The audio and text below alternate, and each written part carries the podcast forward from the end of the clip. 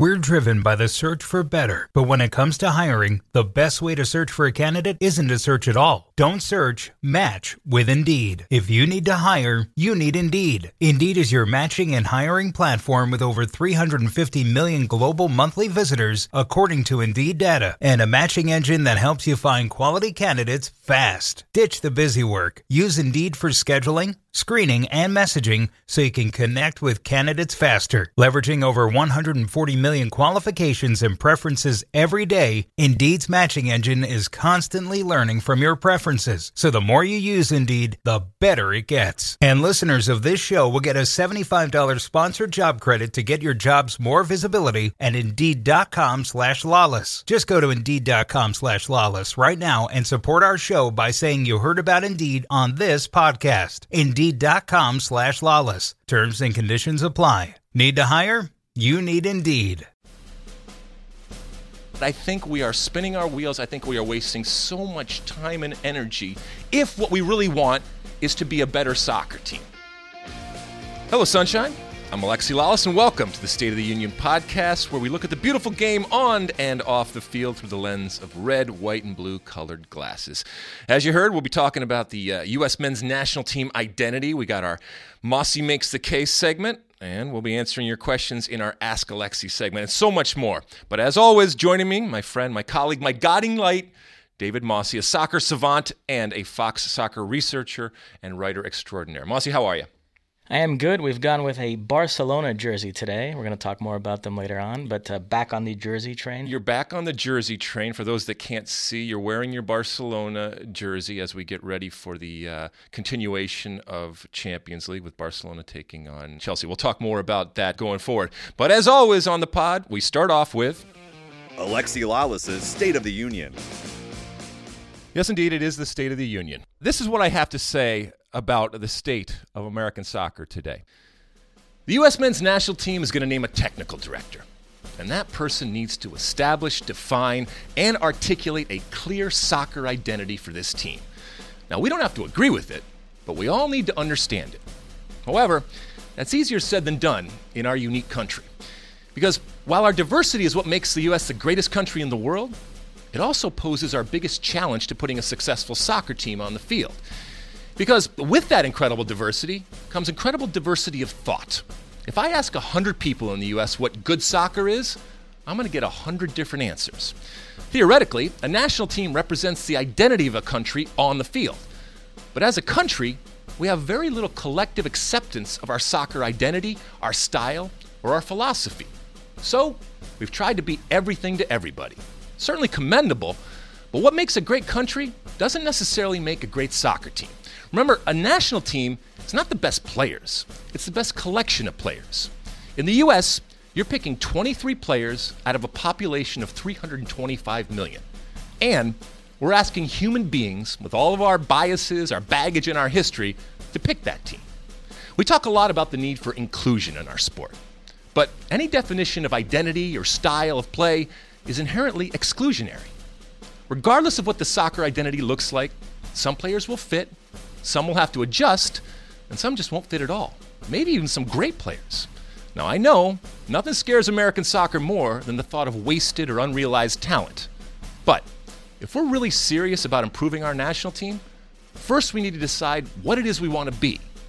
There will only be one version of an American soccer identity, but I'd rather pick one identity and try to be the best version of it we can be than continue to waste time, energy, and resources being mediocre, trying to be everything to everyone.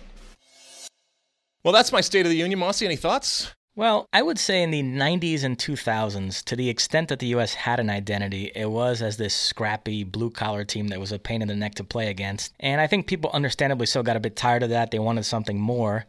Uh, but the U.S. is now caught in this weird in between because they still don't have talented enough players to, to go out and beat the top teams by quote unquote outplaying them. But in striving for that, they've lost some of that old identity. The U.S. team doesn't feel as tough to me anymore. So it is going to be interesting to see this new regime, which direction they go with all that. But but when I'm talking about it being exclusionary, inherently exclusionary, when when there was a kid that was growing up watching that that generation that you're talking about with that ethos, what that whatever it ends up being, the, the a physical, um, you know, very fit scrappy type of identity, style of play, if you will. There are going to be players that look to said, I can't do that. I can't fit in. Doesn't mean they're not good players. So when Brazil, and when I say Brazil as a country, for example, thinks about what beautiful soccer is, there's at least a, a relative collective understanding and acceptance of what that looks like. Am I wrong?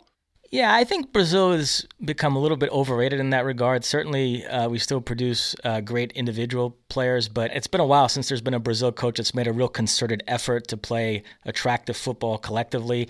Spain is probably the best example recently of what you're talking about. And the guy who sent them down this path who doesn't get enough credit is Luis Aragonés, because the best football they played, in my opinion, was at Euro 2008. But so they established this whole tiki taka identity. And now, regardless of who the players are on the field, you can just say, I know how Spain plays. They have a certain way of playing. Right. So, is that what you're looking for for the U.S.? It's not what I'm looking for. I'm just saying that it's it's next to impossible to reflect what we are as a country because we are so unique on the soccer field. The the that melting pot theory. It, it's a fallacy because it's impossible to incorporate every different style and thought and identity that we have out there in our country because of its incredible diversity. So, are we spinning our wheels? So, for example, I've often argued that the, the most direct route to having a better national team, and, and I'm, we're talking about a team that wins more and is more successful, may be actually just cultivating it from Southern California with the shared experience and the geography, and, and obviously the hotbed that is Southern California. And I'm just using that as an example. You could say pick any area of the country, but just picking that area and putting all of our resources and energy and being more efficient by doing so, that maybe it's easier and better and quicker to get a national team just by doing that. Now, I can say that, but just because something is quicker or more efficient and is more successful doesn't mean it's the right thing to do because that goes back to what I said. And I know maybe I'm countering my own argument here. A national team should be representative of the country. And if our country is this diverse melting pot, then that should manifest itself on the field. And maybe that takes decades in order to actually get to that point. But maybe it's worth it because ultimately we are a better representation on the field as opposed to just having the quickest way to get to that winning moment. Now, when the U.S. faces one of the top sides, and if they try to play the right way and play out of the back and possession and all of that, and they get drilled 4 0, do you say, well, look, that's part of the process and the path we're going on long term is the correct one? Or do you, when you watch those games, part of you feels like, man, I wish we could just harken back to my days where we would we would try a different approach and actually be more competitive against against those teams? So, so here's where I want to be very, very clear. When I say a style of play and an identity, I don't care what it is. Just just pick one, okay? So if it is that true grit type of, uh, of style, fine. If it is playing out of the back, when I was growing up, when the when the ball went out for a goal kick, it didn't occur to me to play out of the back.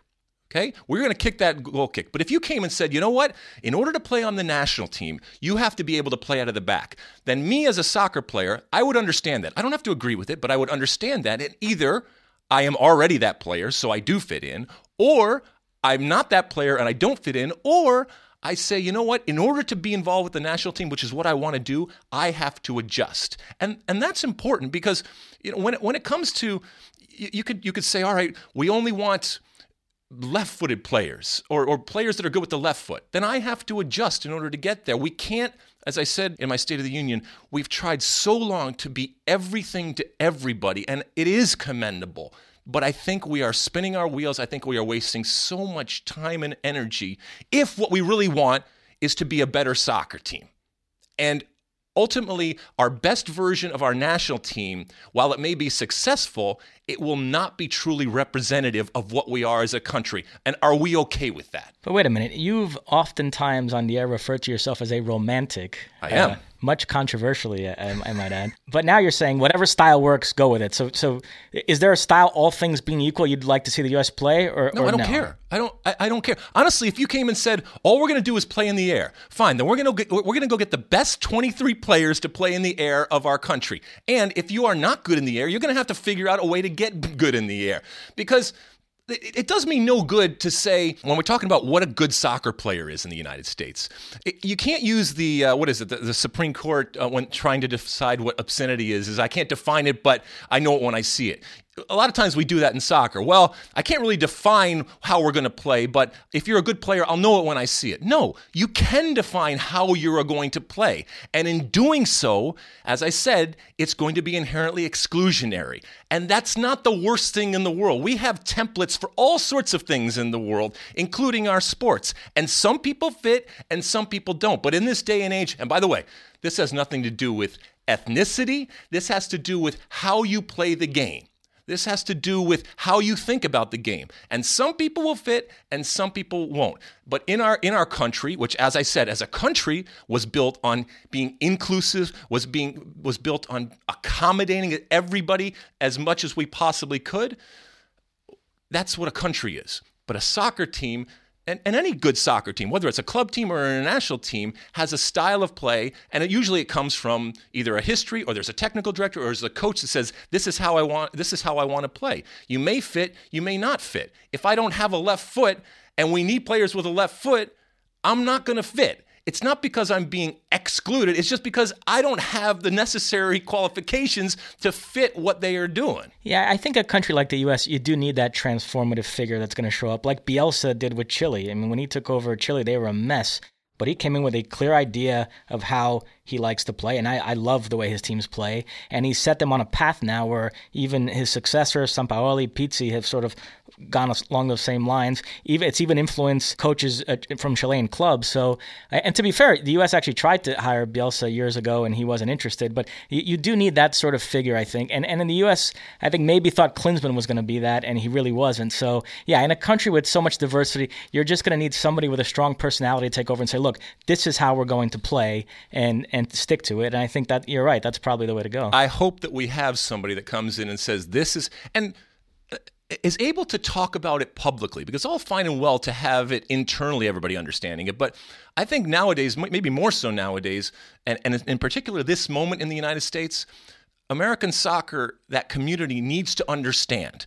And when I say buy in, like, once again, it doesn't mean that you necessarily agree, but you understand this is how they're going to play. And by the way, that leads to accountability because if somebody comes in and says this is how we're going to play then you hold that person and that team and that coach that he or she hires accountable for playing so that you can see a progression and an evolution trying to work towards the ideal form of whatever whatever that may be. But you got to accept that there are certain players that aren't going to fit into it, and it's okay. It doesn't mean we're not living up to the American notion of what uh, a sports team a sports team uh, should be. It's okay. Define it and go with whatever it is you feel is right because once again we are wasting so much time uh, and energy i think. This is something i've talked about for a long time.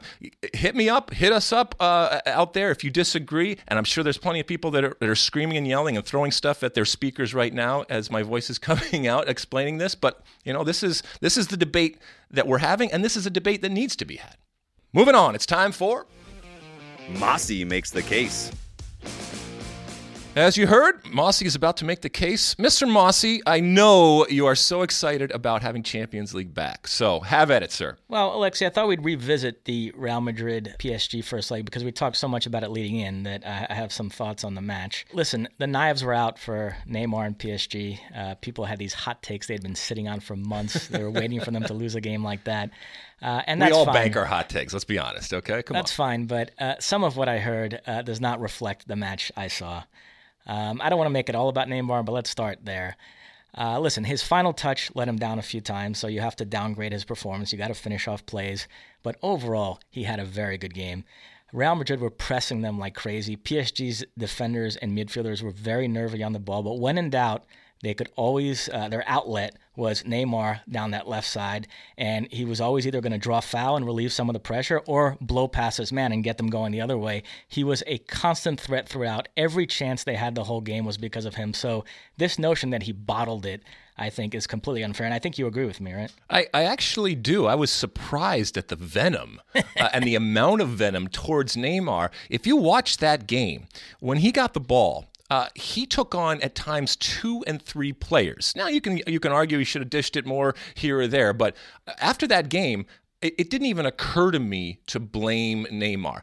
Not not that he doesn't deserve focus and attention, and yes, some blame because you go there with all the money. The reason why you're there, You're not there to win Liga. Nobody cares that you that you uh, that you win Liga. It's there to have that holy grail, to find a way to get to Champions League and to win Champions League. It's what it's what the ownership wants. It's why they're paying all the money. It's why they have all that talent. And when you are Neymar, you're going to be the focus. He he understands that. We all understand that. But in this particular instance, I didn't think it was on him that they lost. Now, if he's taking the ball, dribbling, losing the ball, or making uh, the wrong passes, that's all fine and well. I think it was just, as you said, some bottled up type of venom that they knew there was going to come a point when they could go against Neymar, who we talked about is kind of taking on that mantle of being the villain. Maybe Cristiano Ronaldo said, It's all yours, you can take it. Well, and there's been some pushback. Xavi gave an interview this weekend where where he defended Neymar and said he actually had a much better game than Ronaldo. I don't know why Ronaldo's getting all this praise. And you saw in that first leg, it's sort of a microcosm of where we are uh, with Cristiano Ronaldo now and the whole Ronaldo Messi debate, Ronaldo Neymar. Ronaldo's undergone this transformation in recent years. It gets more pronounced each season where he's less involved in the game on the periphery of the action. He doesn't create anything on his own anymore. He can't dribble past anybody, but he does have this unbelievable knack in big games of getting his name on the score sheet. However, it is. This time it was a penalty, and I don't know what you want to call it, kind of a right place, right time deflecting the ball into the net. But the bottom line is his team won and he scored and Neymar didn't. So he got all the headlines. It was presented as if he upstaged Neymar. And that, that's what we've seen with him and Messi in recent years. He's been able to upstage Messi by scoring big goals and having his team win trophies. And to a degree, I'm fine with that because goals do win games. But I don't know. Sometimes it's a little weird to hear all the praise when you watch the game and you, you think, there's a boy, did he play that well there? I, I, I don't know. I mean, I, I, don't know where you sit on all that, but it, it's I, I, struggle with it. Uh, sometimes. Cristiano, how well he played? Well, yeah, this whole notion of like, is it all about goals? And if he scores and his team wins, yes. it doesn't matter anything yes. else? It, it is because Real Madrid is about results. Real Madrid is not about the beautiful game. Real Madrid is not about, you know, the the changing the way we view the game. It's about results, and those results have come about because they have incredible goal scorers and one of the all-time great scorers. So when he scores two goals, yeah, that's that's that's all that matters. Having said that, there there are still headlines to be written, possibly because we have the return. You still think that uh, PSG has a chance? Yeah, well, let me just say, I did not think that was that bad a performance from them. That game was 1 1 in the 83rd minute. On balance of play, they'd arguably been the better team up to that point, certainly in the second half. And then they, they collapsed at the end. The issue for them was they got caught with three players who should not have been on the field. If you had asked Unai Emery at the beginning of the season, what do you envision being your starting lineup for the biggest games, he would have told you a team with Thiago Motta in the midfield, Kurzawa at left back, and Thiago Silva in the center of defense. Now, Motta and Kurzawa weren't fit. So he started Lo Celso in the midfield, who was a disaster, and he started Berchiche at left back, who was terrible. And then the, the other decisions on him. He chose to go with Kimpembe instead of Thiago Silva. Kimpembe didn't play that bad overall, but the bottom line is those three guys were scared, you could tell, and they made individual mistakes that cost them. Lo Celso giving away that cheap penalty late in the first half when they were about to go in 1 0. And then Kimpembe was at fault on the second goal. That was not a foul on Cristiano Ronaldo, by the way. I saw a definitive angle on that. He didn't even touch him. Kimpembe inexplicably just threw himself into the ground. So he's got to take the blame for that. And these big Champions League games, it's about details. And, and so those guys guys ended up costing them. Now, spinning it ahead to the second leg, if he puts the right lineup on the field, I know everybody's going to throw dirt on PSG for the next three weeks, but if he plays the right lineup with those guys I said, I, I think they have a real shot here. They beat Bayern 3 0 at home in the group stage. They beat Barcelona 4 0 at home in the round of 16 last season. They're a very explosive team, so we'll see. I mean, certainly Real Madrid favorites to go through, but I don't think it's done and dusted yet. All right. Well, you heard it here first. Mosse, very bullish on PSG still going through, despite all the, the knives and the daggers that are already out for his man uh, Neymar. If they do go through, it'll be praise uh, from from everywhere. If they don't, those knives will get longer and longer and longer. All right, moving on. Ask Alexi. All right, as you heard, it's time for our Ask Alexi segment where we take questions that you have asked with the Ask Alexi hashtag over there on uh, social media. Mosse, what do the good people want to know? All right, up first, at Sam, we think Fitzsimons. Although there's been some debate in here about how to pronounce that. Big Sam. We'll just call him Big Sam. Yeah, the first two questions actually are Dortmund related. So, oh, okay. um, Right. Do you think, with the return of Reus and the resurrection of Schürrle, that Pulisic will struggle to make the starting eleven? Would we be talking about Borussia Dortmund if it wasn't for Christian Pulisic? You think?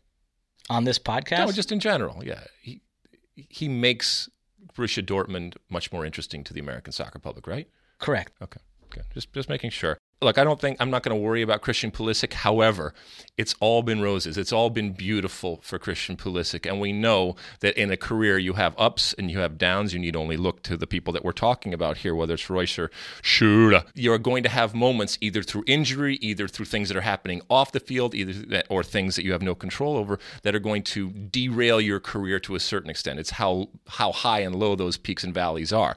When it comes to Christian Pulisic, it has been high uh, and it has been peaks. So at some point he's going to have a low. We got on as a uh, as a substitute in the game this weekend in their uh, one nothing win.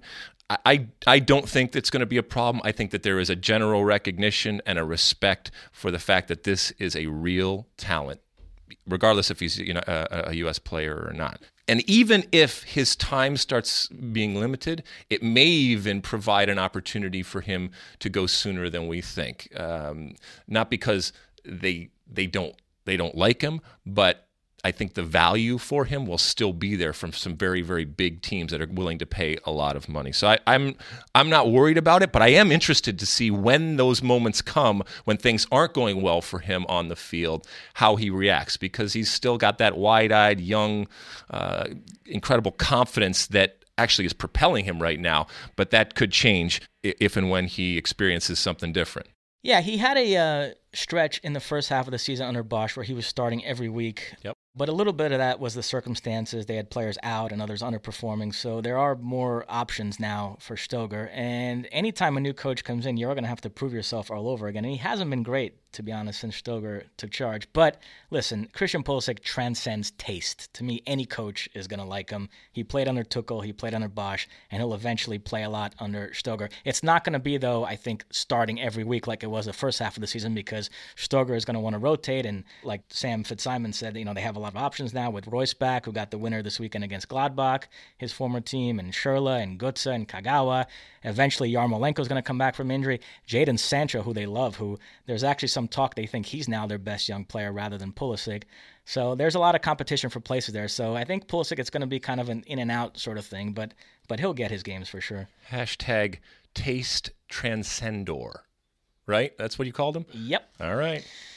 Next up, like I said, staying with the Dortmund theme, at Drunken Hippo wants to know: Do you think uh, Dortmund buy Michy Batshuayi? So it was a loan from Chelsea, yes. and now there's talk of him of them buying him permanently. He came in, uh, scored right uh, when he came in, so everybody's going crazy. Obviously, with the Aubameyang uh, transfer and all that, they just they just reload. That's what they do, right? I have to say, oh gosh, I could whenever, not, whenever you start anything with "I have to say," I know something's coming. I could not have been more wrong about this. I, I was not a Batshuayi fan at Chelsea. Uh, I wasn't that excited about Dortmund getting him. I thought they were kidding themselves to think that he could be a replacement for Aubameyang. Even after that first game, when everybody was excited, I was poo-pooing it all week in the Fox offices. Like one game against Cologne, the guy's Gerd Muller now. Everybody calm down. but you know what? It's now four games. He's been terrific. He's a great fit there. He's going to do well. And so yeah, uh, you know. And by the way, they're surprised too because their sporting director Zorc came out after they acquired him and said, "Look." This is just a short term fit. It was the last day of the window. This is all we could do but don't you know there's no guarantee we're going to keep him permanently. And now a couple weeks later they're already talking about spending maybe 60 million euros to buy him permanently. And by the way there's some talk if they do that that could affect Pulisic because Chelsea might take that money and try to buy Pulisic. Wow. so Wow, I don't, I don't like a contrite and humble David Mosse. You know, yeah. it doesn't happen often though, so I guess we should just enjoy it. And, and what happening. kills me about it is Keith Costigan and Ian Joy were very high on Batshuayi, so they were right and I was wrong. Boy, that blind squirrel, no end. Finding a nut every once yes. in a while, right? All right, what else we got? At BH Knowles, with the addition of Barco, could Atlanta United have the most potent offense in the history of MLS. They could have the most expensive offense in the history of MLS. I don't know if it's potent. I think that there is a general excitement. Uh, I was watching a uh, a stream uh, this weekend of his first minutes with the team, and it's it's hard when you are the record signing for the league in terms of historic, in terms of the amount of money that they've spent for this fifteen million dollar tr- uh, transfer fee. There's gonna be a lot of pressure pressure on it if you don't go in there and score a bunch of goals.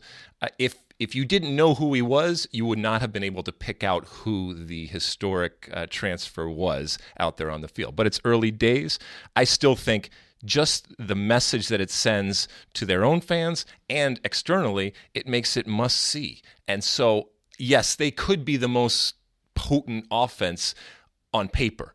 But until we start playing these games, and and this is not just a transition to another team and another league, but this is a transition to Major League Soccer and North America and all of the different challenges both on and off the field that players have to face. So he's got a huge transition to make. I hope I hope it I hope it works out well because it's an important part of the business and he looks like a player that a lot of people wanted, but until we actually see him in games that count, we're not going to know. That is it, Alexi. All right, thanks for the questions on our Ask Alexi segment. You can always hit us up on Twitter and Facebook and all the different platforms out there with the hashtag Ask Alexi. Moving on. The back three. All right, heading to the finish line. Up next is our back three. Mosse, what do we got?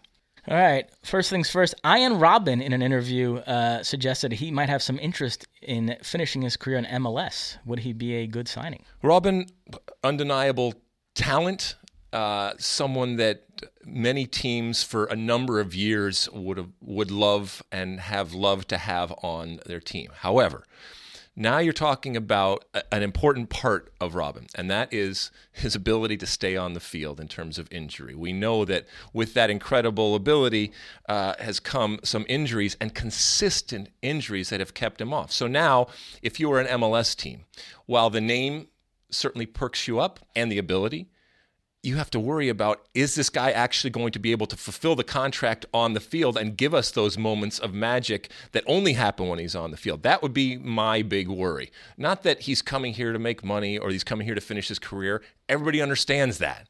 But ultimately, it's about whether his body can hold up on a consistent basis in a Major League Soccer season. And I have my doubts. Next up, Alexi, there are 32 countries in the World Cup. Leon Bailey is apparently eligible for all of them, but uh, the one that is in the news now is England. Apparently, due to two of his grandparents having British passports, he actually might be eligible for England right now. Leon Bailey having a tremendous season in the Bundesliga for Leverkusen, so there's some talk he could somehow find his way into that England World Cup squad. What say you? So Leon Bailey, nine goals on it, I think at this point now uh, in the Bundesliga, somewhere around there. The Jamaican Youth International uh, has yet to play for Jamaica, so we have not seen him star in a CONCACAF sense from a full national team. But as you mentioned, can play for all of these all of these different teams.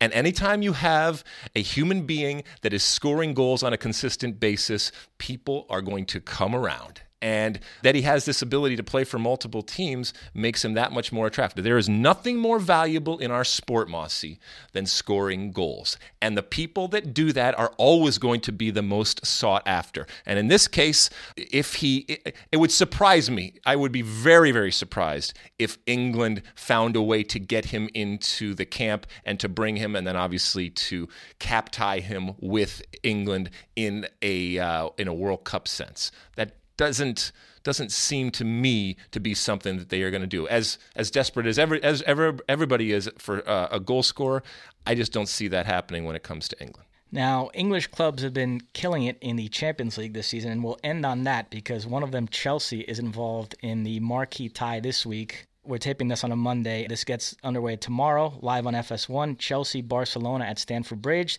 And then leg two is until mid March back at Camp Nou. Very excited for this one. The latest chapter in this unbelievable rivalry between these two clubs. They've met in the knockout stage. This is the sixth time. So many memorable moments. Those uh, ties in the mid 2000s with those Ronaldinho Eto'o teams going up against Mourinho, that controversial Messi play at Stamford Bridge where he drew a red card on Del Horno. You had the Iniesta famous goal in 2009, that match where Chelsea got absolutely screwed by the refs. And then uh, the famous Fernando Torres uh, goal at Camp Nou in 2012 that elicited that Gary Neville orgasm. Uh, so this is the latest chapter now. Uh, Barcelona clear favorites, but I don't know the way English teams have been going in the Champions League. I, am not going to count Chelsea out. What say you? I think this is where the English teams that we know and love show up in terms of their uh, ability to fail. uh, look, uh, there there is a, a, good history when it comes to uh, to Chelsea, so I don't think that they're going to be scared, nor should they be with the talent with the talent that they have. However, I just look at the situation right now. Has it been a good year for Chelsea? Eh, it's been up and down. You got the the Conte type of uh, situation right now. Is he going to stay? Is he going to go? So I think that in this in this moment we see a Barcelona that licks their chops to go up and take down someone that is not their nemesis, but certainly someone that they haven't had the consistent success against that, that they have uh, had against others. And so we start talking about the English teams and I think we will still talk about the English teams, but I don't think Chelsea's going to be one of them this, when this is all said and done. Yeah, the big stat that's been getting a lot of play Messi has never scored in eight career matches against Chelsea, so he'll look to put that right in this tie. And yeah, for people who haven't watched, this is a different Barcelona team, more balanced. They play a 4 4 2. It'll be, I think, both these legs, it'll be Paulinho and Busquets in the middle of the field with Iniesta, Rakitic, and then Messi and Suarez up top. And Chelsea, he's got some big decisions to make here. Is it going to be Cahill or Rudiger at the back? Is it going to be Giroud or Morata up top? I think Fabregas will start with Bakayoko out. So yeah, it's going to be fascinating. Yeah, and I mean, Antonio Who goes Conte's through, Mosse? Come on. cut a miserable figure throughout the season, but th- he might actually crack a smile if they if they go through. Who goes uh, through? in this tie? Uh, And by the way, let me just say the big call he has to make is Willian or Pedro because I think he, all things being equal, he prefers Pedro, who of course would be facing his former team.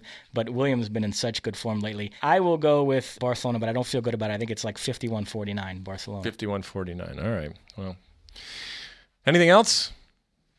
That is it. That is it. All right, Mosse, as we end each and every pod, my one big thing, and it goes back to the top of the show when we were talking about going forward as a U.S. men's national team and establishing an identity. And you mentioned it at the top of the show about the identity that did exist a while ago for a U.S. team that was always difficult to play against because of these we throw these words around the spirit and the grit all that kind of stuff but it was raw and it was to a certain extent uh, very antiquated in terms of the and simple in the way that we went about it. It was successful but in order to mature and evolve i think everybody including those of us that were involved recognized that we had to get better. But in our attempt to get better i think going forward it's really necessary for us to all have an understanding of what we want to look like going forward. And there's a million different definitions and there's a million different templates, but all I care about is someone says, This is what we're going to do. I don't have to agree with him or her, but I want someone to take the bull by the horns and say, This is how we're going to play. And we are, going to be, we are going to become the best version of that. And as I said earlier in the show, some will fit and some won't, but that's okay. And that's our show for today. Thank you so much for tuning in. You can find me on Twitter at Alexi Lalas. You can find David Mosse on Twitter. What is your Twitter handle there, Mosse? At Statman Mosse. Ah, at Statman Mosse. Hit us up on Twitter. Hit us up on Facebook. Remember the Ask Alexi hashtag so we can use some of your questions on uh, shows coming up. It's always a pleasure. Thank you, Mosse. We're off to work those Champions League games this week. So much stuff going on on the field and off the field, and so glad that you could join us here on the State of the Union podcast. As always, size the day.